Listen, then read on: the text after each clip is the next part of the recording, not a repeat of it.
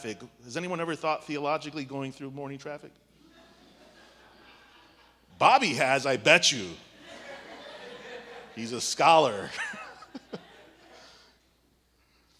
but most people raising their kids, considering the war in Ukraine or the violence in Chicago, uh, or raising children, uh, paying taxes, I mean, where does theology fit into everyday life? So, for many people in the church, we become fragmented. We have our theological lives, then we have our everyday lives. And, and that is a problem when we consider real discipleship. Um, J.I. Packer describes theology this way. He says, Theology, and this is a theologian, by the way, theology is for achieving God's glory and humankind's good through every life activity. Through living, we fulfill our theology.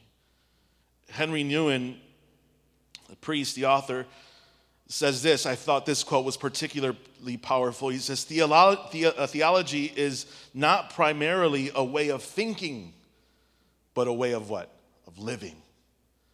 How does our life become one of discipleship? We need to connect theology with everyday living. Uh, Alan Hirsch, who's at the forefront of of disciple making. He leads this group called the 100 Movement uh, Collective. He's from Wheaton.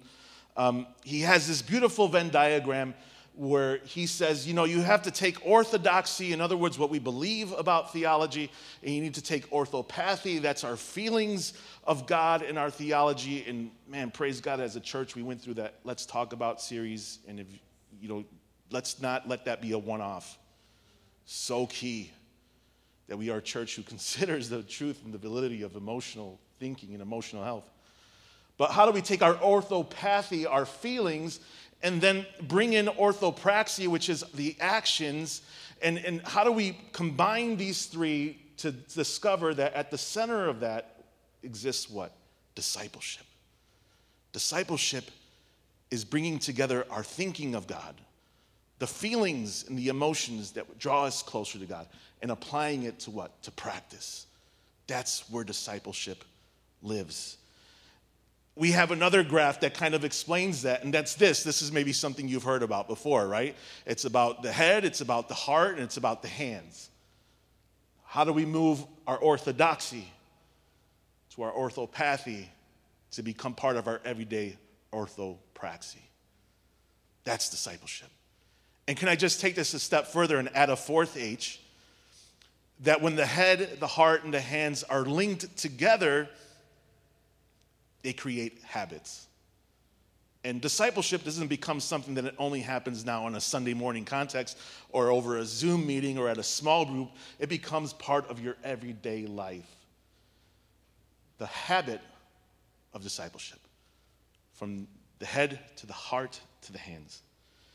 So, my plan is to show how these three pieces fit here quickly um, in Acts chapter 8 and what Philip and the eunuch were experiencing as they went traveling down this desert road. How was the orthodoxy present? How was the orthopathy present? And how was the orthopraxy present? And that, how did that result in this very marginalized, excluded um, human being who was seeking God to say, I want to follow Jesus with my whole heart. Hey, I'm not going to wait. I want to get baptized right now. There's some water. What would stop me? That's discipleship. These three cannot exist. Before we go further, it's, it's important that, that I clarify this. These three cannot exist in isolation.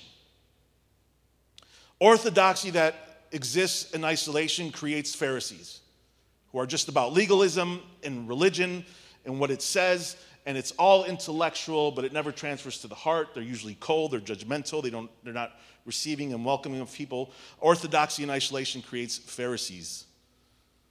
Um, orthopathy creates activists, people who are just drawn by every cause and every um, uh, stroke of their heart, whatever their heart bleeds for, they're going to throw their energy and their life into that. And orthopathy and isolation will create activism, which is not you know, if it's not powered by the Spirit, it's going to lead to burnout and very little results for discipleship.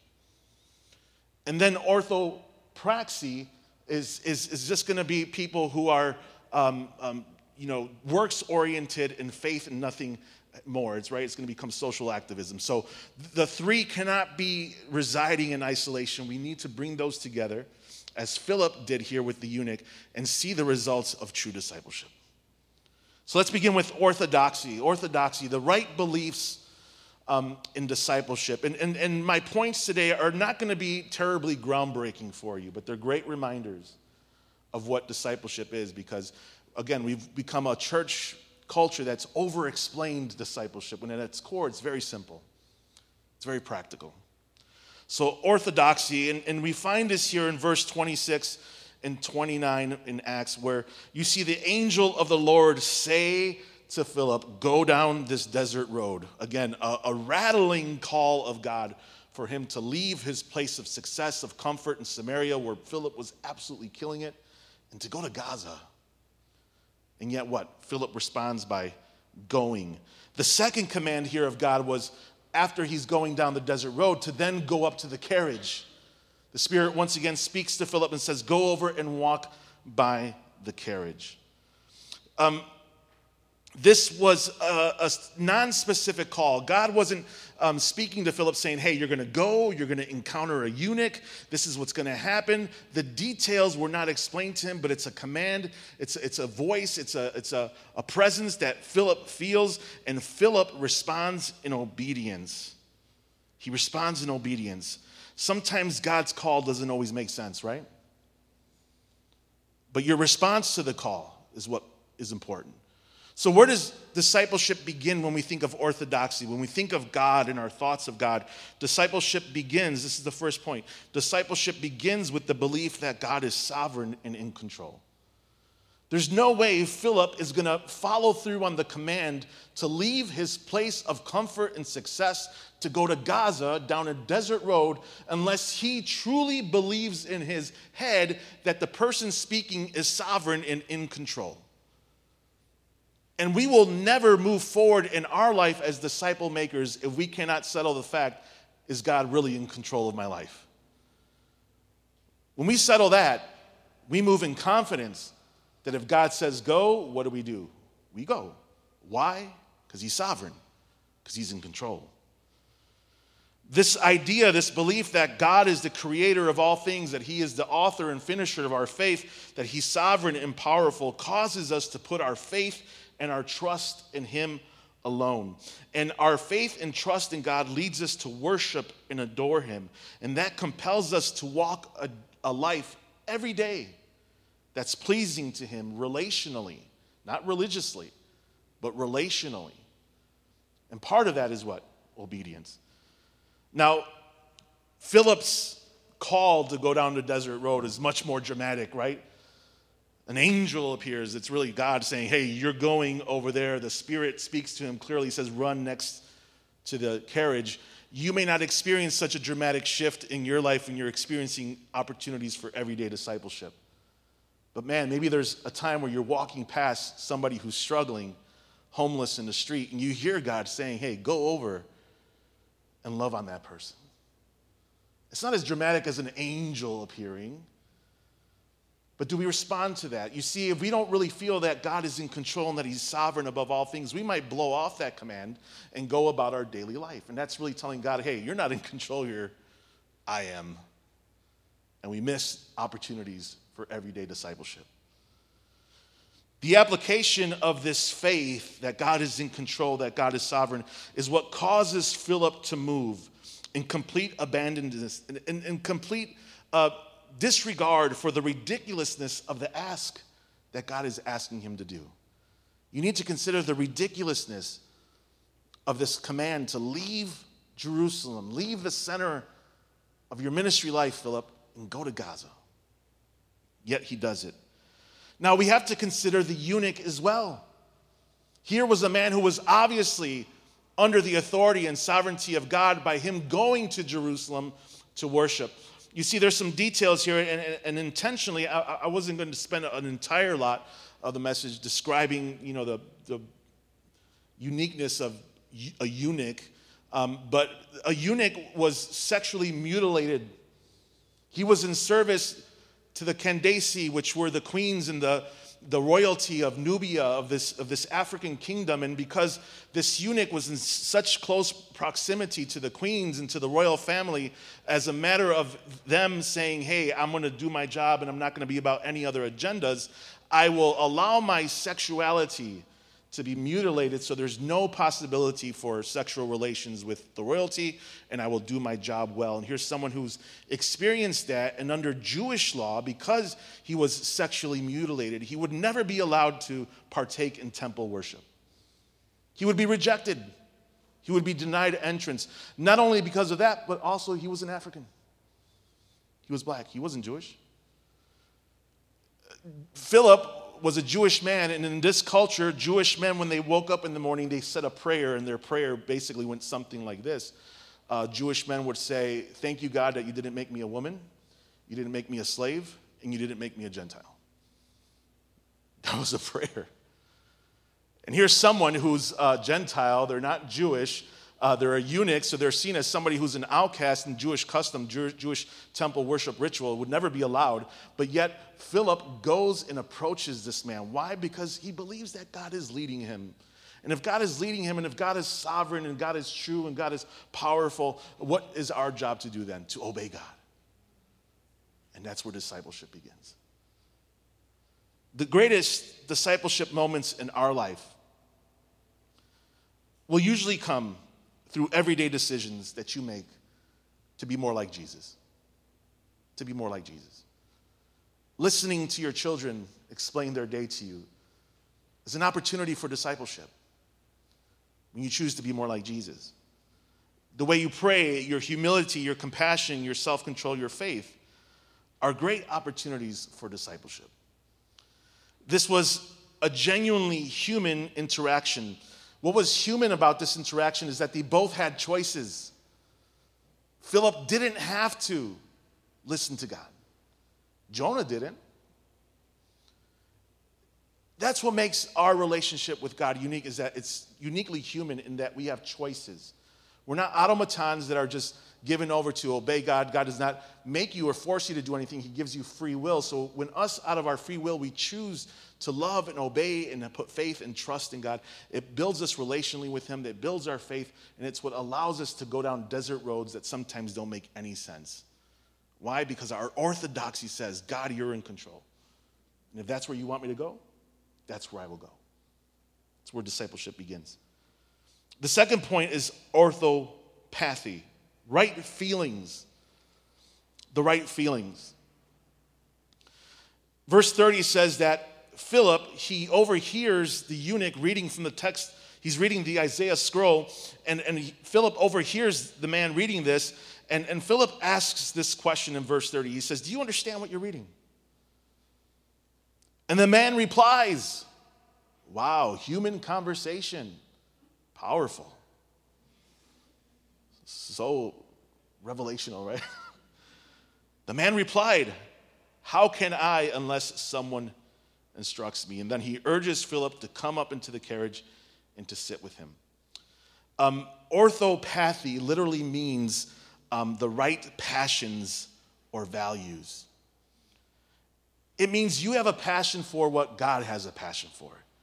It means you care about what God cares about. It means you become heartbroken over what breaks the heart of God. And Discipleship, this is my second point. Discipleship is motivated, is motivated by the genuine care and concern for others. Philip has a genuine concern for this man who is nothing like him. Concern enough to say, hey, I heard you reading that. Do you understand that? And the eunuch has enough concern for Philip not to blow them off. After all, the uh, Philip was just this deacon who was wandering down this desert road. It's kind of weird, right, to have some guy run up to you on a desert road, and as your carriage is moving, he's like, "Hey, how's it going?" Oh, you got Isaiah scrolls. Cool. Hey, do you, do you get that? I mean, the, the eunuch was somebody who was powerful. He would travel in a caravan. He was well protected. This was somebody who had traveled extensively, was, was knowledgeable in different languages, was highly uh, educated and cultural. He was a representative of a powerful government. I mean, his Secret Service could have came and just squashed Philip, but he didn't. He answered Philip because he has concern for him as well. And not only answers Philip, but does what? Invites him to come and join him in the, in the carriage, right? You see this care and concern one to the other here. Um, th- this is what we would call the education of the heart. And where does the education of the heart happen? It happens in your home, work, church, the gym, your kids' baseball tournament. Those are the classrooms for the education of the heart. That's where the heart gets educated in community with others. Who is the teacher in the education of the heart? Your neighbors are your teacher as you talk to them, as you share life with them, as you hear their struggles, as you hear their stories, as you hear their questions, as you hear their life, your neighbor becomes your teacher. Listen, we cannot show the care and concern of God for others only in principle. Imagine if, if Philip would have been running next to the eunuch and he says, Do you understand that? And the eunuch said, No, unless somebody shares me. What if Philip would have said, Oh man, all right, I'm going to pray for you? Or, all right, you know what? I'm going to give to an Ethiopian uh, evangelist, uh, evangelist fund to hope one day you become, you know, a follower of Jesus. I mean, we cannot only apply this in principle, the care and concern that God has for others is what we should apply in practice for people. It's what motivates uh, discipleship. Relationship is the vehicle in which we are invited to live the life of faith. And it's this relationship that begins here with Philip just showing concern and care for someone by asking, Hey, do you understand what you're reading? Uh, it's interesting that in this exchange, uh, Philip listens first, right? He heard him reading the scroll. He doesn't begin right away dominating the conversation, but it's important to share when you share concern and care for your, your brother or your sister or your friend or your family or your coworker that you learn to listen. You can learn a lot from listening. Remember, they are teaching you about them. It's the education of the heart. He expresses concern by initiating the dialogue, asking the question. Again, the differences didn't stop Philip from asking. And that's something that we've become very good at. Like, I cannot talk to you because I don't agree with you. I don't think like you. I don't vote like you. I don't dress like you. I don't relate like you. So there's no room for conversation here. These were two drastically different people geographically, racially, sexually, socially. And yet they have this conversation because Philip cared. And the eunuch cared enough to invite Philip into the carriage. Jesus ministered to the Gentiles, and so did Philip. Remember, he had just came from Samaria where he was converting Samaritans, and now there's this, this Ethiopian eunuch, and it's, it's, it's Philip caring about what God cares about, that all racial, geopolitical, societal walls would come down and the message of the gospel would go forth. That's what God cares about. That's what we need to care about. And when we're motivated by care and concern for people, that's where discipleship lives. This amazing human conversation.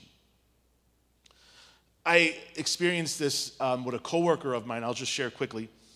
Um, she, when we met about nine years ago, about 10 years ago, 2012, she was angry at God. She was uh, highly skeptical, a non believer. She was raised nominally Catholic, south side of Chicago.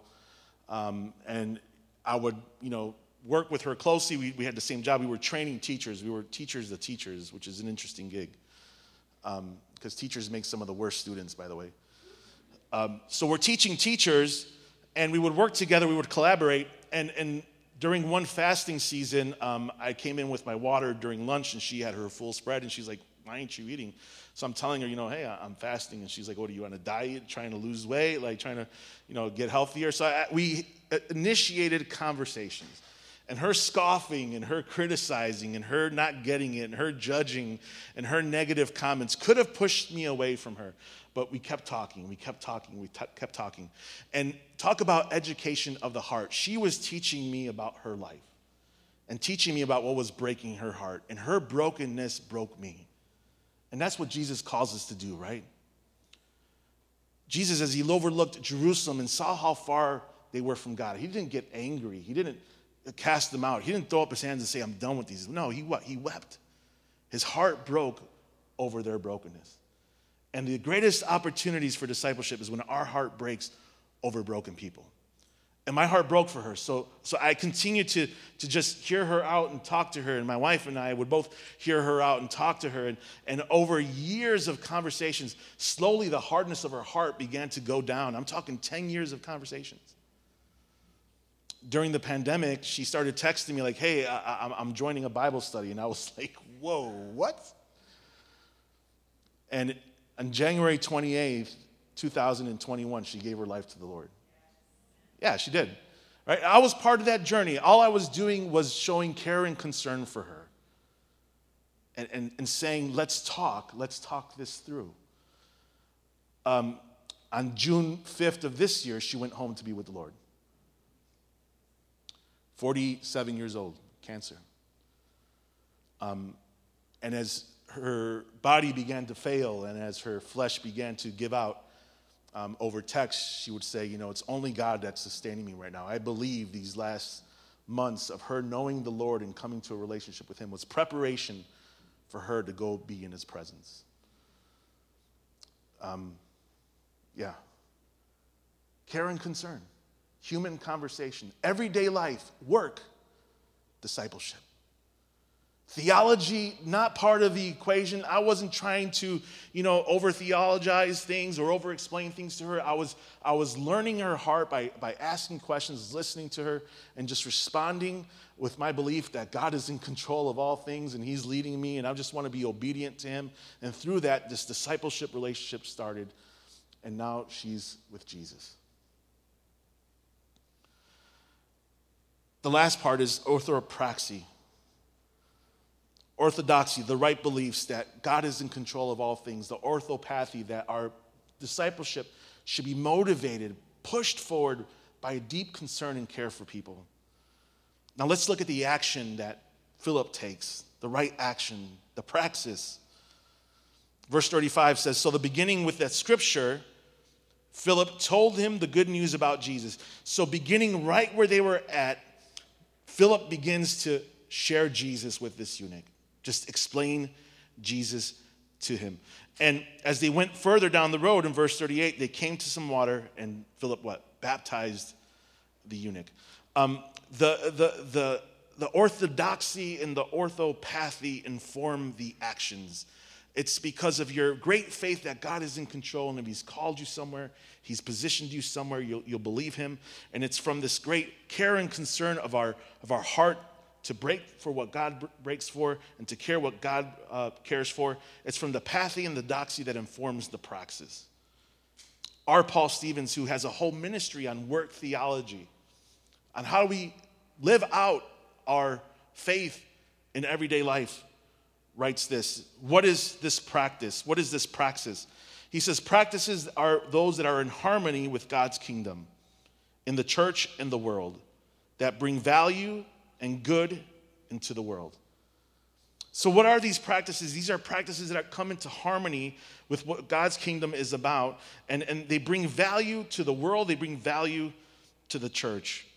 So, discipleship, my last point discipleship is advanced by taking actions and steps that are rooted in hope and in faith. It's through doing that we know. It's like what Luke's gospel teaches us in Luke 10 28 when, when they were asking Jesus, How will I inherit eternal life? And Jesus responds, He says, Do this, then you shall live. It's through the doing that we learn. It's through the doing. And I'm not saying this is a, a works based faith, but faith without works is dead, right? I mean, there's a balance there. That, that's part of the gospel message as well. And what I'm saying is, what's in your head and in your heart has to reach the hands, and there needs to be action applied here. And, and, and Jesus says, Do this, then you shall live. Now, these are not religious activities. What I'm doing here, preaching a message, shepherding people, teaching the Bible, can be a very secular thing if faith is not in it. You could shepherd people, you could preach a sermon, you could teach the Bible, and you could do it in a secular fashion if faith is not in it. What we're describing here is the everyday activities that, when blended with faith, become something uniquely Christian. Changing your child's diaper can become a Christian practice. Having lunch with a coworker conducting a Zoom meeting, washing dishes, if blended with faith, makes it a Christian practice. And these are opportunities that we experience in our daily lives. And unless we kind of rethink our idea of theology and of discipleship being something that only happens in the context of these four walls or our small group or, or, or you know, some other ministry work, um, we will never really become the, the, the, the Christian who experiences these three components coming together of saying, man, I could be a disciple maker in my everyday life by taking what I believe, by being attuned to God's heart, and to applying it with my hands. This opens up the reality of our lives to see every day as opportunities for ministry. Philip explains Jesus. This is the application. Philip explains Jesus to this eunuch. The eunuch invites Philip into the carriage. No theological debates. And I believe the eunuch hears Jesus explained, and when he is explained in a way where he understands that Jesus too was humiliated, that Jesus too suffered, that Jesus too was seen as the outsider, that Jesus too was the outcast that Jesus too was called out, that Jesus too was considered a misfit, misfit, just like this eunuch, the eunuch's heart opens up and in faith receives Jesus. Now, what makes practices uniquely Christian is faith. Because many of you may have experienced this. Just because you shared Jesus with somebody doesn't mean they're going to receive it, right? I would lean to say more often than not, most people will reject you when you try to share your faith with them. But yet, we apply the practice of sharing Jesus. Why? Because it's done in faith. It's rooted in the hope that this person will receive this, and in faith, God, you will move in their heart. That's a big obstacle to come through. Part of the reason why our, our theology never becomes practical, never becomes praxis, is a lack of faith. Man, they're going to shut me down. They're not going to receive it. They're going to reject me. I'm going to get some pushback for this. And, and, and we, we stop short of sharing Jesus with others when that's exactly, again, the call to make disciples is what? To share Jesus with others.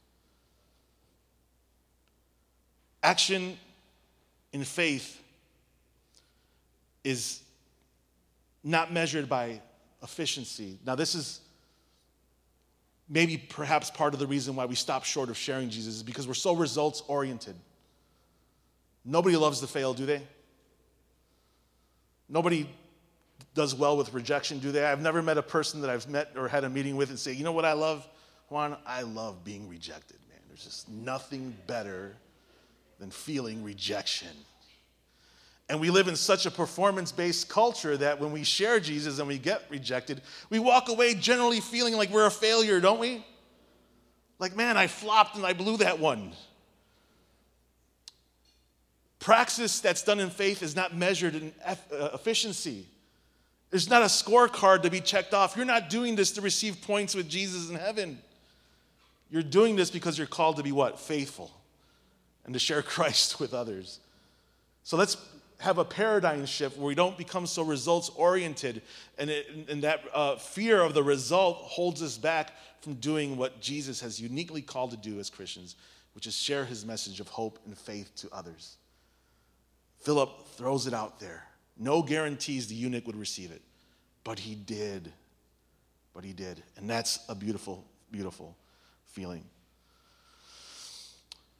So let's wrap up. And I'm going to invite Ed down in a minute. He's going to lead us in communion. True discipleship is where seekers find their way to Jesus and follow him. And the place where it's found is this nexus, this sweet spot of the head, of the heart, and of the hands. Let's not be a people who are drowning in our theology, that we see it divorced from our everyday life, from the reality of, of, of, of living. But let us be a people who see the God opportunities in the day to day, in the lunches with coworkers, in the little league tournaments that you go to, in the runs to the supermarket, on your posts in social media, in your interactions with family, at birthday parties. All of those, I believe, are God opportunities that God wants to use, that God wants to, uh, has uniquely positioned you in to be used to be a vessel of real discipleship. Can we pray? Father, we're thankful, Lord, for your word. Thank you, God, that you've left us with prime examples, Lord, of what discipleship could be, of what evangelism could be, God, of what of reaching others with the good news of Jesus could be, God. God, lead us to be people that would not be stuck just in principle, but that we would move principle to practice.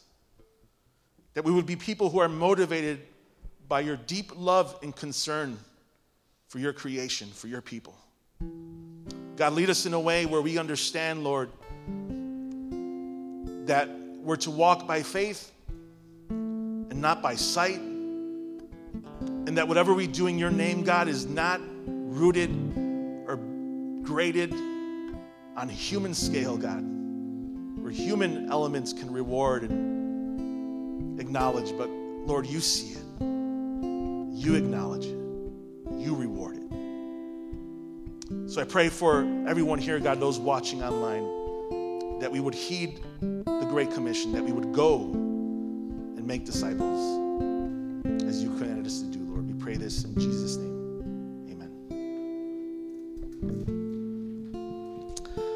Hey, church family, we're going to go ahead and